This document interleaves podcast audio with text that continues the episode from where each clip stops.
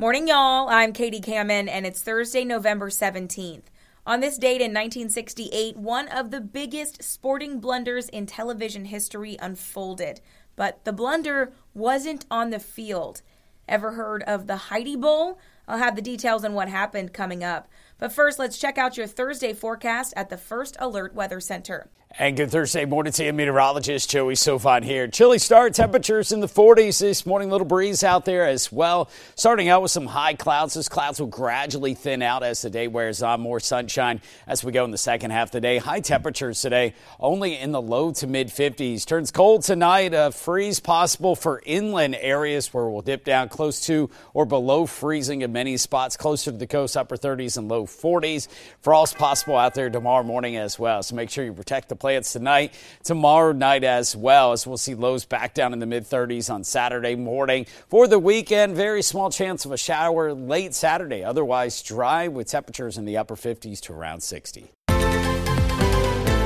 You're listening to Morning Y'all, your local headlines and first alert weather forecast from the Low Country's news leader, Live 5 News. Morning Y'all is sponsored by MUSC Health. Join a team that's changing what's possible. MUSC Health is hiring for all locations and various positions, including radiology, path and lab, maintenance, and a number of other professions. Find out more about the competitive pay rates and benefits or review a more comprehensive list of current openings at muschealth.org/careers.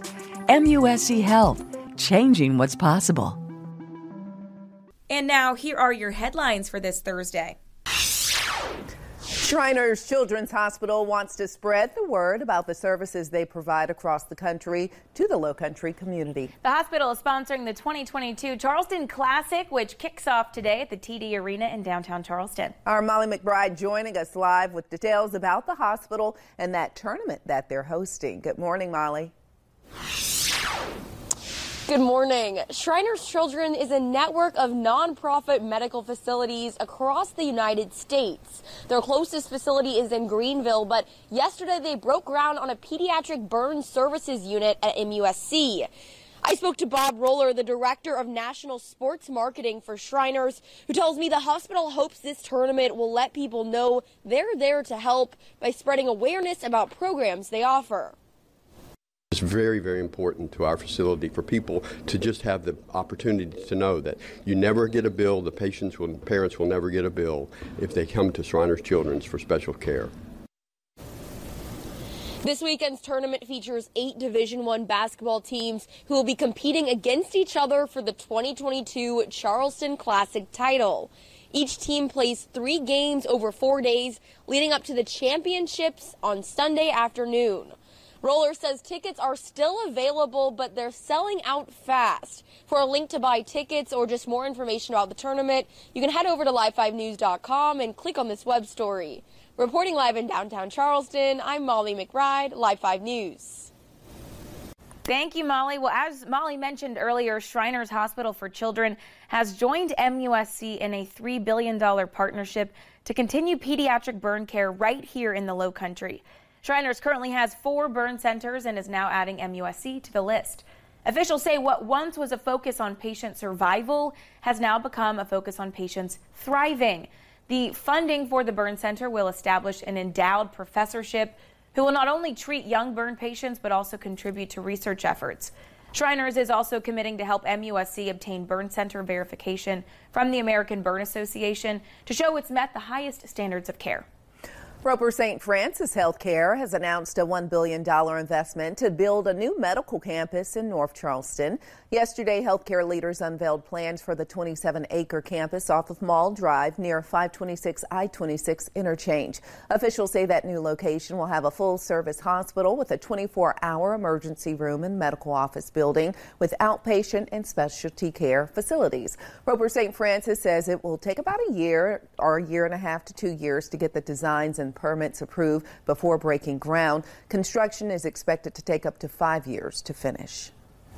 More people than originally thought who take Paxlovid may be more likely to get COVID 19 again after taking the drug. Paxlovid is a combination of two antiviral medications taken in a single pill. In the new study, among the 127 who took Paxlovid, 14% tested positive again after a negative test and a full course of the treatment. About 19% saw symptoms return but did not always test positive. This data shows the COVID 19 rebound is more common than previously thought. Previous studies showed it was between 5 and 10%. Coming up, a man has been arrested after Charleston police say he robbed a Johns Island convenience store in October. Jail records say 18 year old Jameer Green was arrested Tuesday and charged with armed robbery.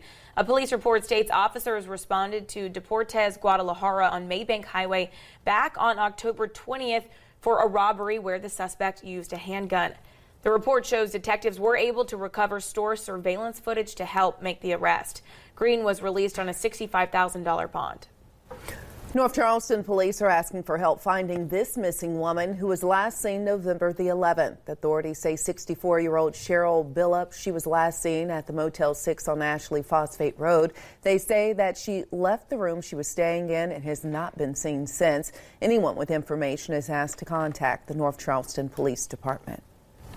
In Georgia, the attorney for a North Carolina man accusing officers of abusing him in jail has released more video.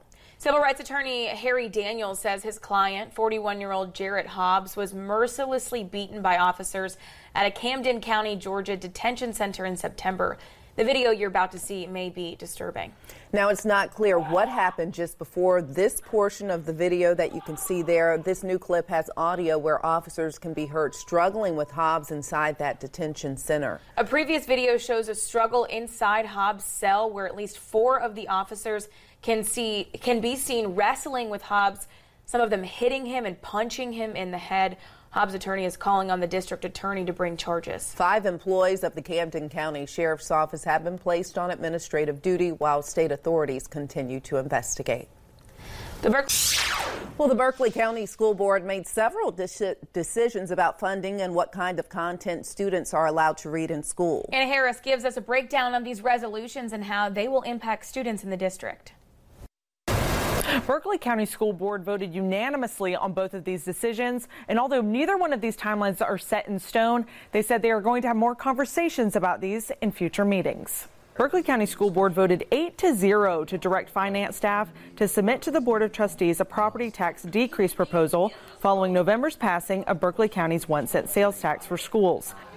David Barrow, the BCSD board member at large and former board chair, says he supports a decrease in millage, the measured value in property taxes, but doesn't want to lower it too much to not be able to fund projects that are already approved. Barrow says there is no plan on when they will have that millage number set. Another resolution voted 8 to 0 was to establish a committee to evaluate appropriate guidelines for the evaluation of materials of inappropriate sexual and pornographic content in all schools. According to the BCSD school board policy on selection of materials for school library media centers, school media specialists are responsible for the selection of media center books, audiovisuals, and other materials. The choice of these books is based on grade level appropriateness, representation of multiple viewpoints, high degree of comprehensibility, and more. Yvonne Bradley proposed to amend this resolution to include adding a committee of librarians, parents, board members, mental health counselors, among others, to decide what should be deemed as appropriate and inappropriate content in the library. She went on to say at the end of the day, it should be a parent's decision on what they want their child to read in school. As long as all facets of the Berkeley County School Districts are represented. The public, in terms of the parents and the, uh, the uh, school representatives and the teachers, let them decide. I'm okay with that. I contacted all other board members for a comment on these resolutions and did not get any responses. In the newsroom, Anna Harris, Live 5 News.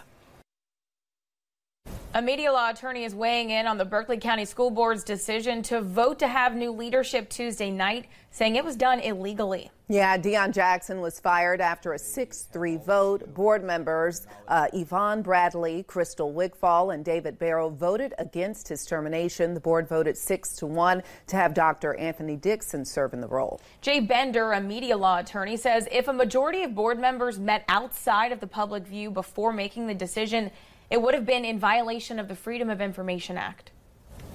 My guess is this district will come back and say, uh, we had no applicants. uh, we just decided on this guy. Now, how is it that this guy suddenly surfaced uh, at a meeting where there had been no previous discussion of needing a superintendent?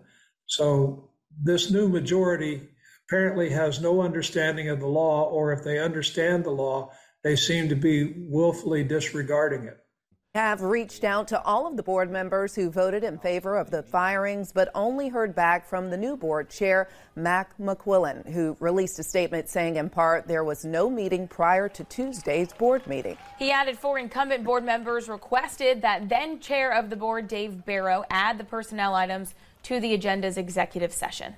Meanwhile, in a new lawsuit, members of the South Carolina Freedom Caucus claim Lexington County School District 1 is teaching concepts associated with critical race theory, violating a temporary state law that prohibits state dollars from being used to teach concepts like this in school. They include teaching that one race or sex is inherently superior to another, or that an individual, by virtue of his race or sex, is inherently racist, sexist, or oppressive whether consciously or unconsciously. The caucus plans to soon file lawsuits against the Charleston County School District and a charter school in Greenville County.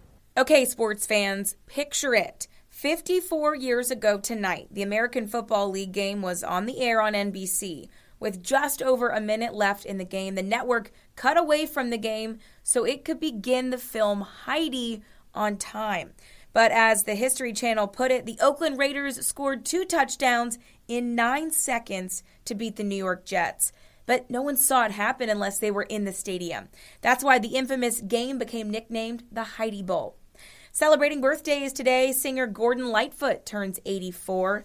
Actress Lauren Hutton is 79. Actor Danny DeVito is 78. Entertainer RuPaul is 62. And actress model Daisy Fuentes is 56.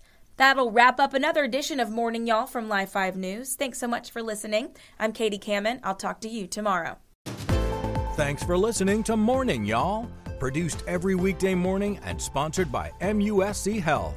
Be sure to subscribe wherever you get your podcasts or listen anytime at live5news.com slash podcasts. And download the free Live 5 News app for your mobile device for the latest local news and weather updates 24 7 from Live 5 News, the Low Country's news leader.